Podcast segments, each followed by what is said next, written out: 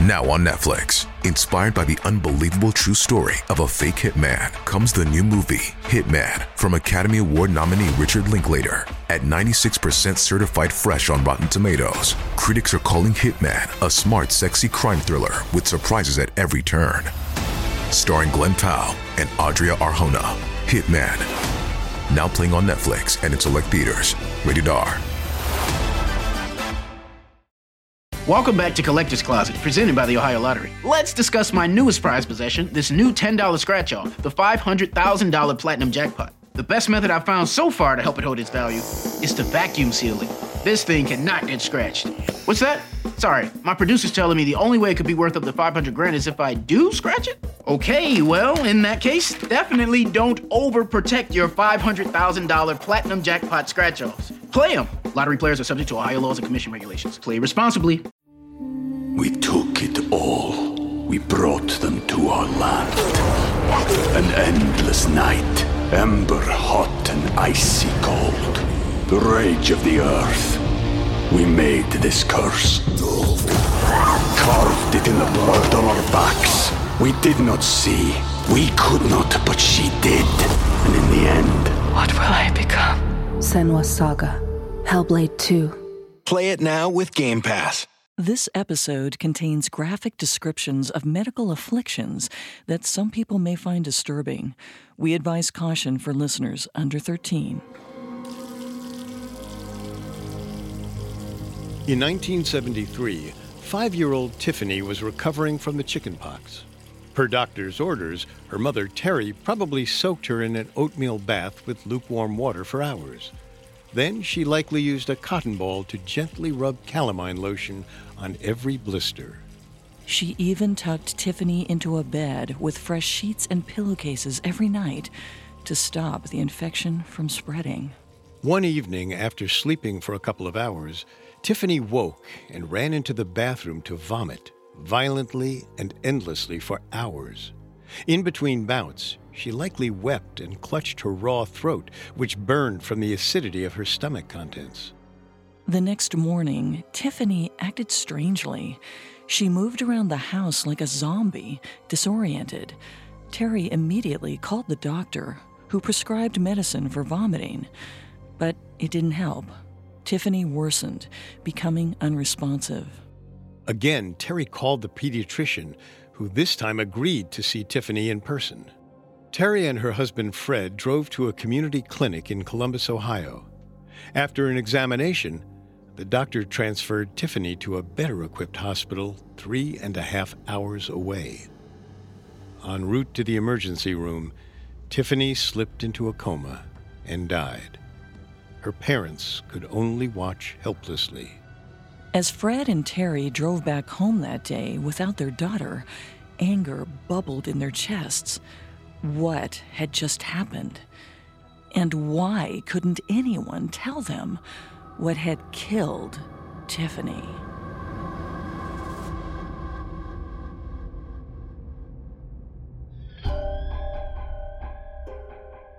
When our bodies fail, we trust doctors to diagnose the problem. But medicine isn't always an exact science. Sometimes it's a guessing game with life or death stakes. This is Medical Mysteries, a Parcast original. I'm Molly. And I'm Richard. Every Tuesday, we'll look at the strangest real life medical cases in history and the experts who raced against the clock to solve them. As we follow these high intensity stories, we'll explore medical research that might solve the puzzle. Then, we'll analyze all the evidence and try to find an answer. You can find episodes of Medical Mysteries and all other Parcast originals for free on Spotify or wherever you listen to podcasts. To stream Medical Mysteries for free on Spotify, just open the app and type Medical Mysteries in the search bar. At Parcast, we're grateful for you, our listeners. You allow us to do what we love. Let us know how we're doing. Reach out on Facebook and Instagram at Parcast and Twitter at Parcast Network. This week, we're taking a one episode look at Reye's syndrome, a mysterious disease that killed hundreds of children in the 1960s and 70s. This week, we'll explore how doctors discovered this ailment and then pieced together its causes and treatments. Starting in 1951, Ralph Douglas Kenneth Reye, a practicing doctor at the Royal Alexandra Hospital in Sydney, began to notice a growing threat. It started with just a few cases. Frantic parents would arrive at his hospital with sick children who displayed the most bizarre symptoms. Some would forcefully vomit for hours until painful convulsions overtook them. Others were so confused they couldn't articulate clear sentences. The majority were comatose upon arrival. But no matter the state they arrived in, it always ended the same. The child would slip into a coma and inevitably die. The parents needed answers that Reye couldn't provide. How did this tragedy happen? What should they tell their families? The doctor was baffled. None of this made sense. He found his first clues during the victims' autopsies. In spite of their different symptoms, they all had significant swelling of the brain and fatty livers. Otherwise, they were completely healthy with no signs of infection. The inflammation or swelling of the brain is known as encephalitis. The most common cause is a virus such as measles, smallpox, herpes, or West Nile.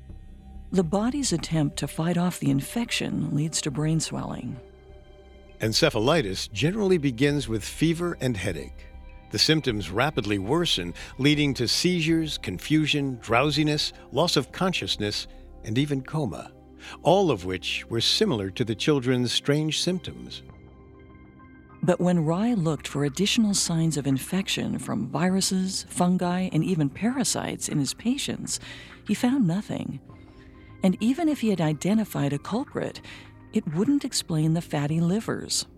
Fatty livers can be harmless or extremely dangerous. They might be caused by overeating or heavy drinking, but a lifestyle change can address the condition relatively quickly.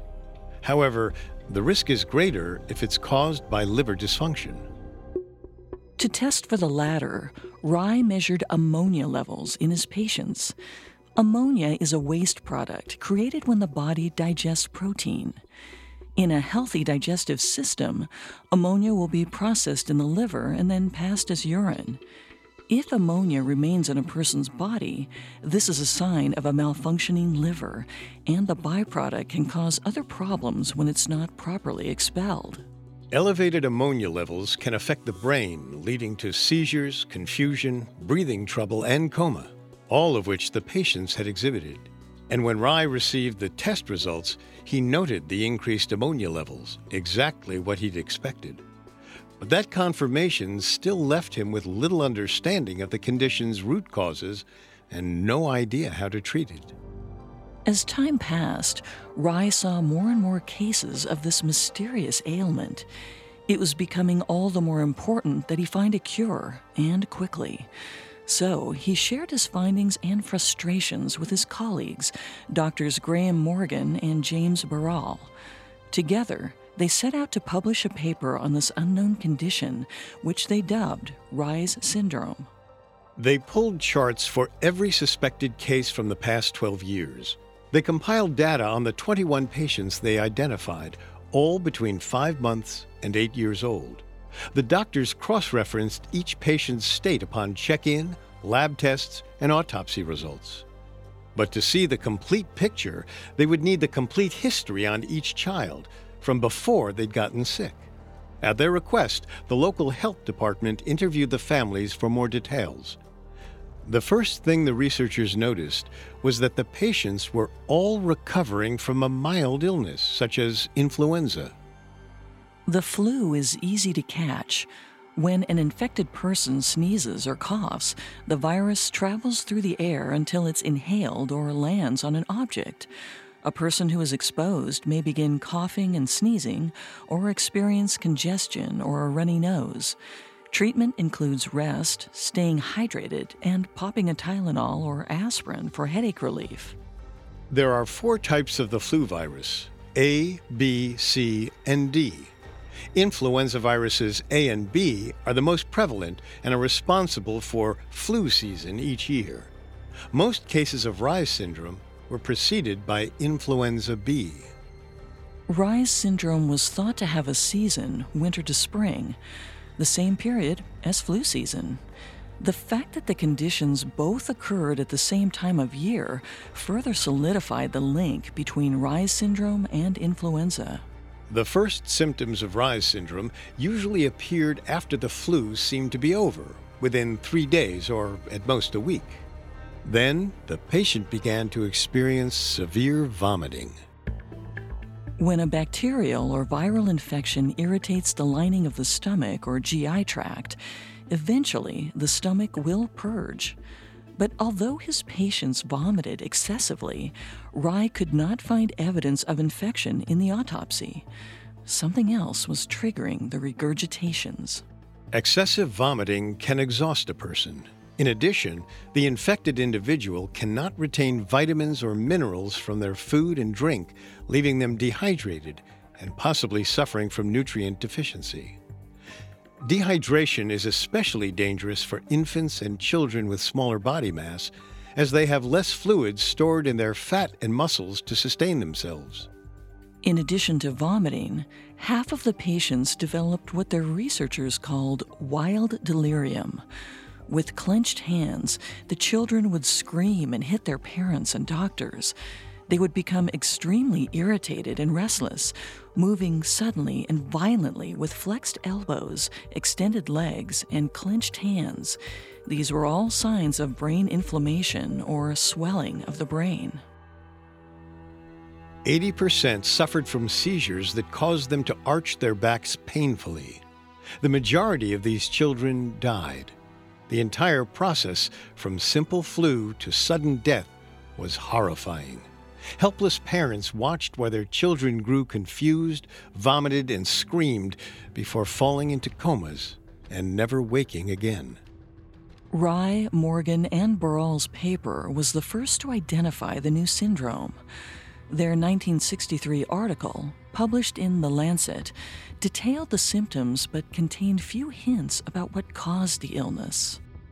Meanwhile, at this same time, a medical investigator named George Johnson was noticing a concerning number of child deaths in North Carolina.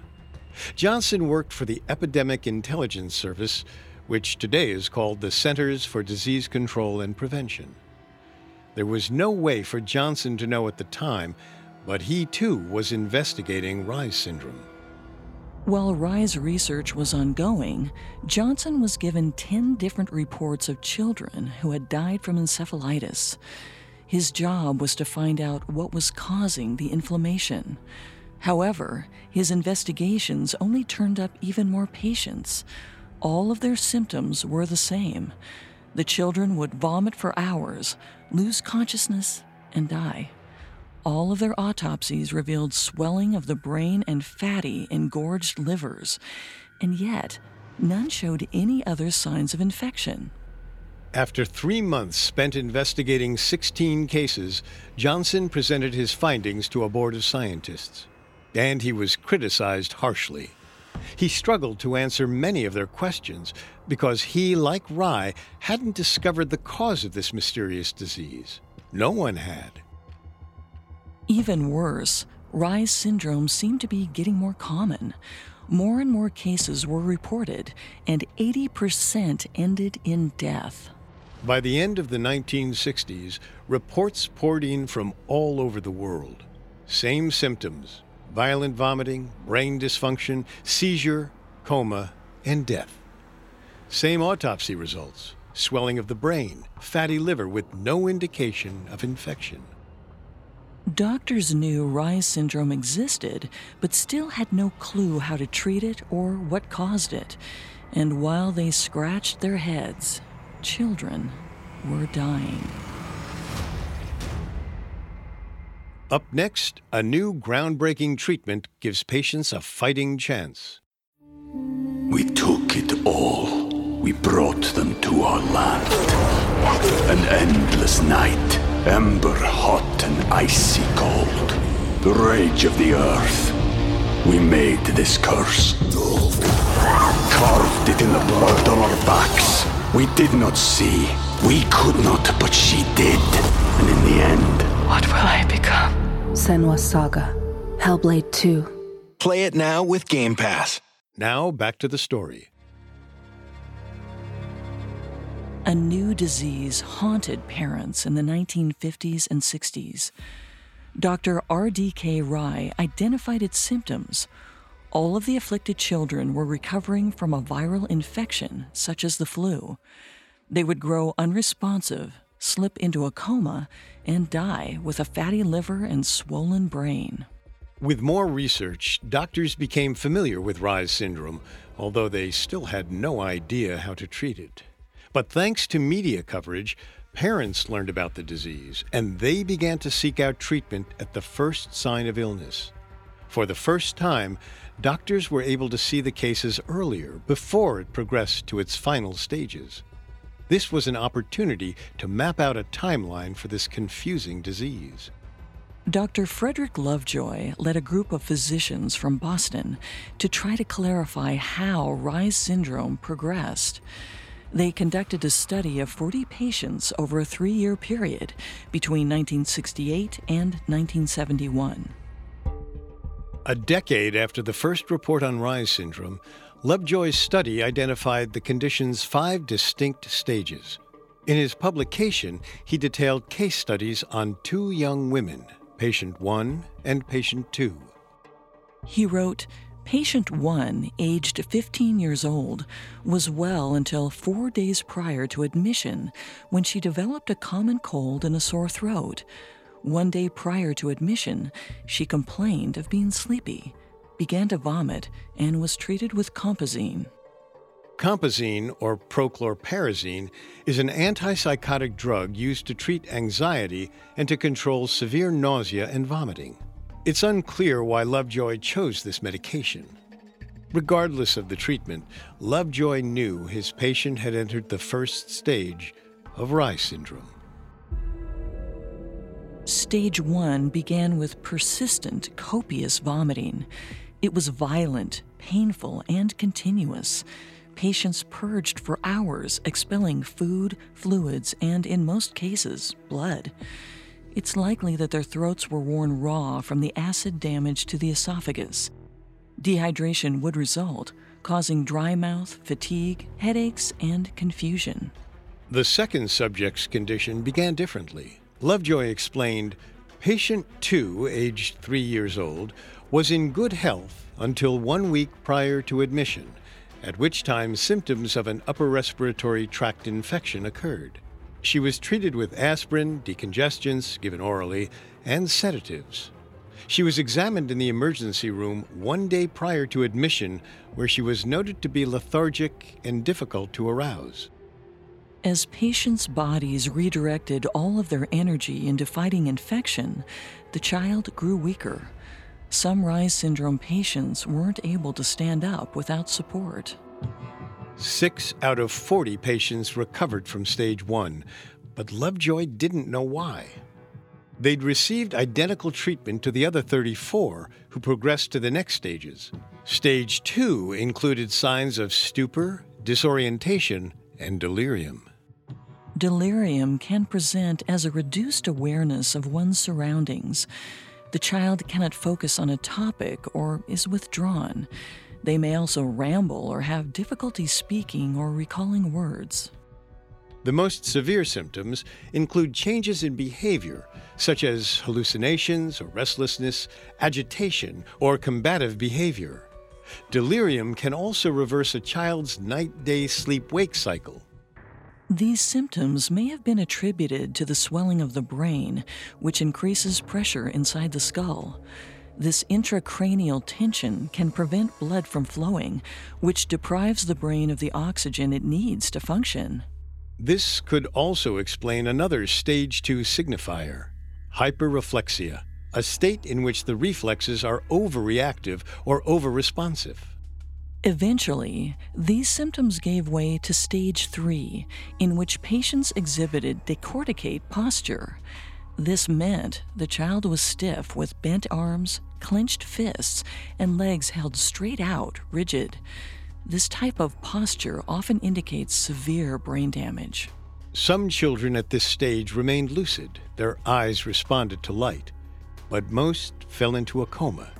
Scientists still don't understand exactly how the human consciousness works while in a coma, but they believe the brain is operating at its lowest activity level. In stage four, the coma deepened. Patients' eyes no longer responded to light, but had large, fixed pupils. The two survivors of stage four in Lovejoy's case study both suffered from permanent brain damage. Stage 5 brought seizures, loss of reflexes, respiratory arrest, and finally, death. No patients survived stage 5. But Lovejoy's observations offered hope. Finally, doctors had a framework to understand the progression of the disease. It was an important first step in identifying Reye's syndrome's cause, and from there, finding a cure. In the 1970s, doctors hypothesized that a prior infection seemed to be the key, but the relationship between the two wasn't clear. Almost all of the patients were sick with the flu or chickenpox, then seem to recover before they develop Reye syndrome. Adding to the confusion, in the United States, Reye syndrome would appear in clusters, briefly spiking in certain geographic regions before returning to its normal rates. If the root cause was influenza, the clusters made sense. The flu was highly contagious, therefore, the illness would spread through communities. So naturally, Reye's would spread in the same clusters. But this theory was quickly challenged. If influenza caused Reye's syndrome, why didn't every child that contracted the flu develop the condition? There had to be some other factor. Some researchers believe that pollution or foodborne illness was the culprit. Either of these could also account for the clusters. Contaminated air, water, or food would be limited to a certain region. This theory was also cast aside. If environmental factors caused Reye's syndrome, why didn't more people have the disease? And why weren't adults getting sick? To complicate matters further, doctors had varying levels of understanding of the condition. While several groundbreaking reports illuminated aspects of this disease, the information wasn't always widely disseminated. And as different physicians acted under different assumptions, they uncovered different, at times seemingly contradictory trends. The way Reye's syndrome was diagnosed and treated largely differed by region. States like Michigan seem to have more cases, but their higher numbers may have been due to their more effective reporting. Often, treatment was focused largely on stopping the swelling of the brain, and rightly so, as brain inflammation could lead to a speedy death. Some doctors removed portions of their patients' skulls. This created room for the swelling brain and also gave physicians a closer look so they could monitor the inflammation. Sometimes they even injected medicine directly into the brain to reduce the swelling. This surgery was called a decompressive craniectomy, and it was very risky at the time. But parents and doctors alike were desperate. If they didn't take the gamble, the patients were likely to die anyway. As an alternative, some physicians hypothesized that liver dysfunction caused inflammation of the brain. They tried treating the liver to prevent the condition's progression. In the mid 1970s, new liver disease treatments were being discovered. Exchange transfusions had become popular for newborn babies with jaundice, a blood disorder often caused by a dysfunctional liver. If the organ wasn't functioning properly, a yellow chemical called bilirubin would build up, turning the baby's skin and eyes yellow. An exchange transfusion was like a more extreme version of a normal blood transfusion. Doctors would remove toxic blood filled with bilirubin and replace it with clean blood from a donor. And if Reye's syndrome was caused by a similar sort of liver failure, perhaps this treatment would cure it as well. During a 1974 epidemic, 26 cases of Reye's syndrome were successfully treated in Cincinnati via exchange transfusions. The procedure was life changing but painful. Small tubes called catheters were inserted directly into a patient's healthy vein. The child's blood was steadily withdrawn in small amounts and replaced with equal amounts of pre warmed donor blood. This process lasted between one and a half to three hours. It was a small price to pay to save a life, but it was still painful and difficult. Many patients were too young to fully understand why they had to undergo the torturous procedure. Luckily, some doctors theorized there was a better way to address Reye's syndrome. Take, for example, the case of two and a half year old Mark A. Largent. In the early 1970s, Mark's mother took him to visit his grandparents in New York State, where out of nowhere he developed diarrhea followed by violent vomiting that lasted throughout the night. In the morning, his temperature went through the roof and he was barely conscious. The pediatrician that saw him admitted that she couldn't help Mark. He had a rare condition that very few doctors knew how to treat. So she referred them to a hospital in Ogdensburg. They drove 40 miles to be greeted by Dr. Bernard Musselman at the emergency room door. Mark was conscious but hallucinating, picking imaginary things out of the air. Musselman told Mark's mother that he had Reye's syndrome, a 50 50 chance of survival, and if he lived, he would likely suffer brain and liver damage. Rather than attempt a blood exchange transfusion, Musselman took the simple route and immediately hooked Mark up to an IV to replenish his fluids. The doctor monitored his blood levels closely to make sure he was staying hydrated. That afternoon, Mark slipped into a coma. His mother and father stayed by his side throughout the night. But the next morning, Mark's condition stabilized. On the third day, he woke up and ate a sloppy Joe. On the fourth, he went home with only a scar from the IV line. While Mark's story had a happy ending, it contradicted everything doctors thought they knew about Reye's syndrome. Mark was treated with fluids, only fluids, no blood exchanges, cranial surgeries, or medications. Was he an outlier, or was there more to learn about Reye's syndrome? Further complicating matters, Mark wasn't recovering from any sickness when his symptoms began. He went from perfectly healthy to stage 1 Reye's syndrome with no prior infection. This led some researchers to wonder if maybe Reye's syndrome wasn't caused by infection at all, but by toxins or poisons. Toxins in these cases are unnatural chemicals added to the environment. They can disrupt the respiratory system, resulting in irritation, coughing, or choking. They are most dangerous to small children as they have less body mass to absorb foreign substances.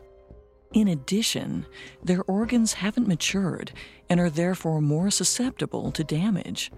Worst of all, children often lack a fully developed blood brain barrier, the structure in the central nervous system that prevents the passage of chemicals between the bloodstream and the neural tissue.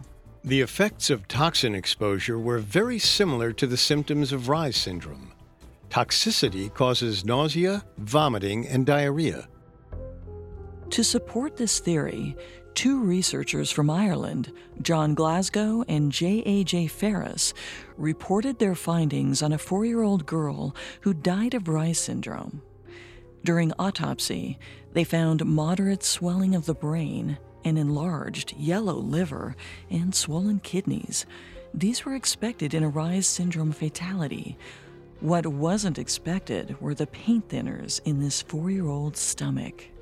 After speaking with her parents, Glasgow and Ferris learned there were several automobile paint shops by the family's home. A full toxicology report matched the paint thinner found in her stomach to one used at a nearby business. Based on this evidence, Glasgow and Ferris believed that Reye's syndrome was caused by ingesting poisonous toxins, not a bacterial or viral infection. Further investigation revealed that back in the 60s, Dr. Martin Randolph, head of pathology at Danbury Hospital, had reported a similar case. An eight year old boy had died of Reye's syndrome 24 hours after admittance. Randolph's toxicology report revealed small amounts of alcohol in his digestive system. Glasgow and Ferris weren't the first to hypothesize that toxins were to blame. Reye and his colleagues had originally hinted at the theory, but they dismissed it in favor of a different hypothesis. More specifically, they had noted similarities between Reye's syndrome and the Jamaican vomiting sickness. The Jamaican vomiting sickness was first identified in 1875. The symptoms included severe vomiting followed by convulsion, coma, and death. Children between 2 and 10 years old were the most susceptible to this disease. The mortality rate was about 80% in 1952 before its cause was known. Autopsies revealed deposits of fat on the liver, kidneys, and other organs. The similarities to Reye's syndrome were undeniable, but Jamaican vomiting sickness was caused by the ingestion of an unripe ackee fruit, a staple in Caribbean cuisine. When ripe and cooked, the fruit is non toxic. However, the unripe ackee contains hypoglycin A, an unusual amino acid that can be deadly when ingested. For years, doctors compared Reye syndrome to the Jamaican vomiting disease thanks to their similar symptoms. But when they analyzed urine samples from five Reye syndrome patients in the New Haven area, they didn't detect any toxic acids, as one would expect from the Jamaican disease. The evidence was conclusive. Despite superficial similarities, the two syndromes had different causes. Which left doctors with few leads. Thanks to blood exchange transfusions, they could treat their patients with relative success, but they still had little understanding of the elusive condition. And without more information, they couldn't avoid painful procedures or the serious risks of permanent liver and brain damage. The investigation had to continue. Up next, doctors find the key to make Reye's syndrome disappear forever. Now, back to the story. In the early 1970s, doctors had found one life saving treatment for deadly Reye's syndrome a lengthy, painful blood exchange transfusion. But Dr. Bernard Musselman turned common knowledge on its head when he successfully treated a two and a half year old patient with only fluid in IVs. This spurred other researchers to posit and then disprove several possible causes of the condition. Karen Starko of the Epidemic Intelligence Service, now known as the CDC, conducted a small study in Phoenix, Arizona in December 1978. She identified seven children who had been hospitalized with Reye's syndrome. All of the patients had influenza A prior to developing the more dangerous condition. Starko knew that 95% of all children with Reye's syndrome were first sick with an ailment like the flu or chickenpox. Therefore, she was convinced the cause lay between the onset of the flu and the start of the severe vomiting. This was a small window of time, between three to five days. What happened during this narrow period to make a mild illness morph into a deadly disease?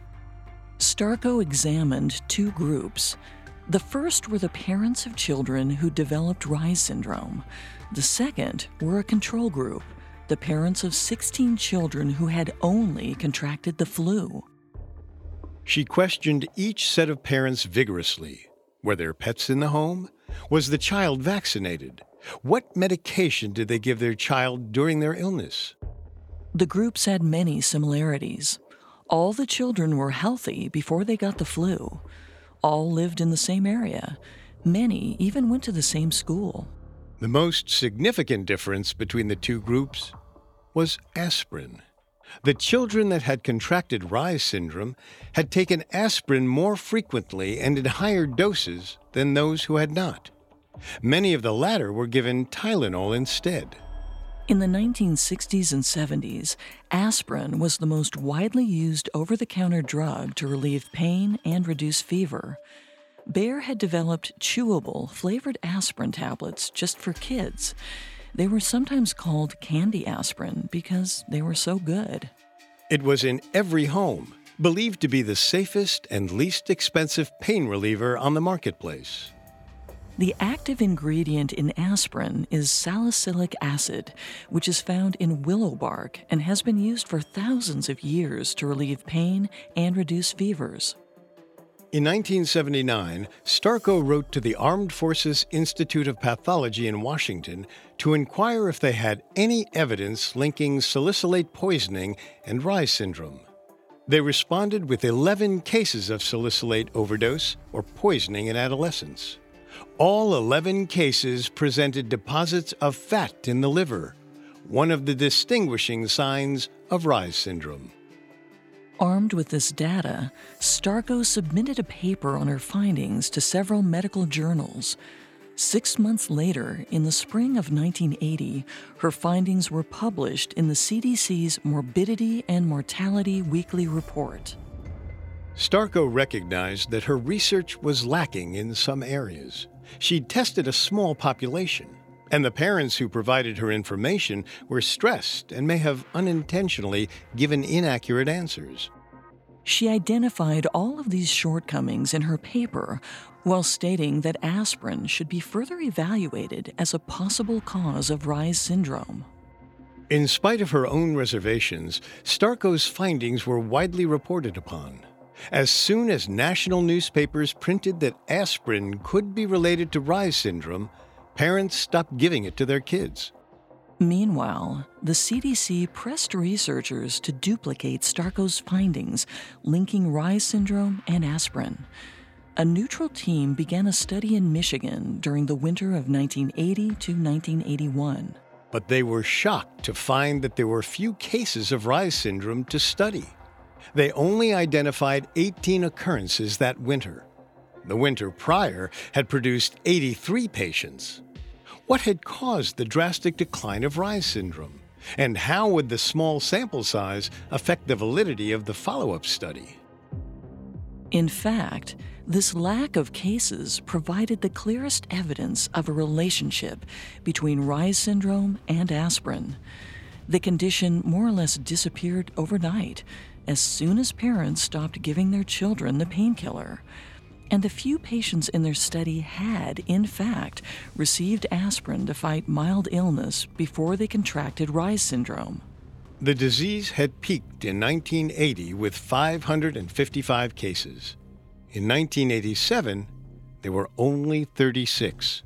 A decade later, only two cases were reported. Today, instances of Reye's syndrome rarely appear in the United States. The disease has just disappeared. Overall, doctors view Reye's syndrome as a story of triumph, but there are still many unanswered questions.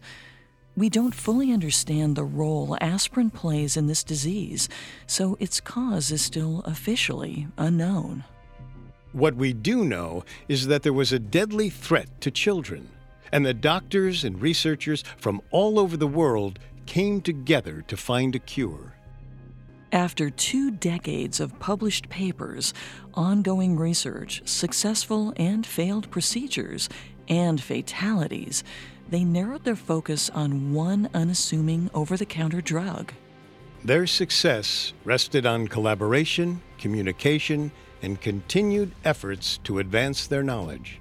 But above anything else, they remembered that anything and everything could be a factor. Even a simple and seemingly safe chewable found in every bathroom and approved by every doctor. Thanks to their willingness to question what they knew, those researchers helped save countless lives in the past three decades.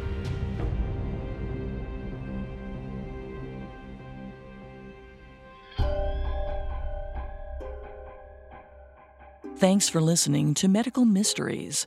To learn more about Reye's syndrome, in addition to the many sources we used, we found Keep Out of Reach of Children by Mark A. Largent extremely helpful to our research. You can find all episodes of Medical Mysteries and all other Parcast originals for free on Spotify.